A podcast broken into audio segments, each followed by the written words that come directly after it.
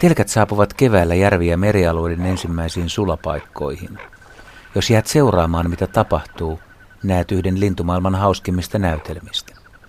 Telkkäkoiraat yrittävät vakuutella naaraille ja toisilleen, että juuri he ovat lajin ylintä aatelia, parhaita suvunjatkajia. Koiraat sukeltelevat ja uivat naaraiden ympärillä villisti naristen, kurottavat päätään eteenpäin ja kiskaisevat sen sitten voimalla taaksepäin niin, että takaraivo napsahtaa selkähöyhennykseen. Ihme, ettei niska katkea.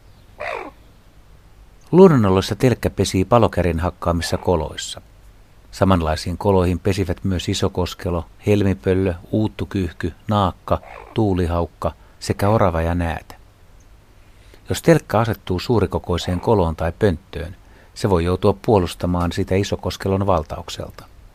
Isokoskelo on kova vastus ja voi jopa surmata telkän. Jos koloja ei ole tarjolla, telkät voivat pesiä ilmanvaihtohormeissa ja savupiipuissa. Linnunpöntöt ovat hyvä ratkaisu.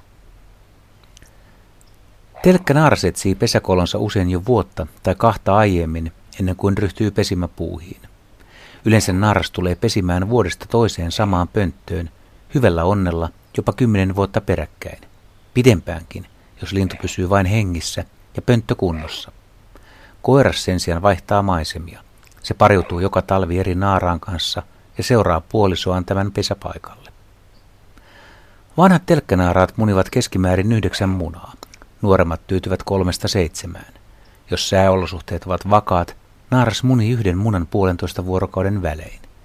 Mikäli ilmat kylmenevät, naaras voi keskeyttää muninnan jopa muutamaksi päiväksi. Janne Taskinen ja Timo Heikki Varis ovat kirjoittaneet erinomaisessa teoksessaan Telkkä, tuhansien järvien lintu, jännittävästä tapahtumasta. Heille tuttu telkkämamma oli ehtinyt munia kolme munaa ennen kuin takatalvi otti vallan. Kolmen päivän ajan lunta tuli solkenaan ja pakkasta oli päivällä kahdeksan astetta, yöllä viisitoista. Telkkä naaras ei käynyt pesällä neljään päivään ja munat jäätyivät pesän pohjaan kiinni. Kukaan ei voinut uskoa, että elämä niissä jatkuisi. Mutta niinpä vain naaras jatkoi munimista, alkoi hautoa ja myöhemmin kaikista munista kuoriutui poikasta. Telkkä naaras ei viihdy munintavaiheessa kolossaan. Se viettää pöntössä vain sen ajan, mitä munimiseen kuluu. Munean se ruokailee, lepäilee, viettää koiraan seurassa ja paritteleekin vielä sulhon kanssa. Ja juuri näihin aikoihin huhtikuussa jotkut mökkiläiset haluavat usein puhdistaa talven jäljiltä pöntöt, mutta yllättyvät kurkistaessaan kolosta sisään. Pöntön pohjalla on muutama likaisen sinivihreä muna, mutta ei lainkaan untuvia. Ovatko ne edellisvuotisia? Mitä pitäisi tehdä? Ei kannata tehdä yhtään mitään. Telkkä naaras vuoraa vatsapuoleltaan nyppimillään untuvilla myöhemmin lämpimän pesämaljan, mutta vasta sitten, kun on aloittanut haudontapuuhat. Hautominen kestää 27-35 vuorokautta.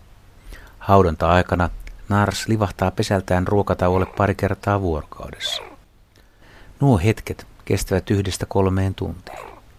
Poistuessaan pesältä naaras peittää munat untuvillaan. Jos munat ovat peittelemättömiä, emo on joutunut pakenemaan kolosta. Merkkinä säikähdyksestä munien päällä on yleensä ulostetta. Telkät munivat usein myös toisten pesiin. Puhutaan loismuninnasta. Jos pöntössä on yli tusina munia, ne ovat mitä todennäköisimmin kahden tai useamman naaraan munimia. Kun useampi naaras munii samaan pönttöön, joskus ongelmaksi voi muodostua se, kuka saa, suostuu tai joutuu hautomaan munat.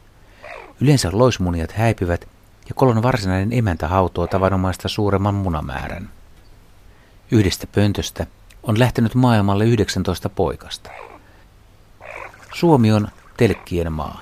Yli puolet Euroopan telkistä pesii meillä. Kannanarvio on 170 000 220 000 paria.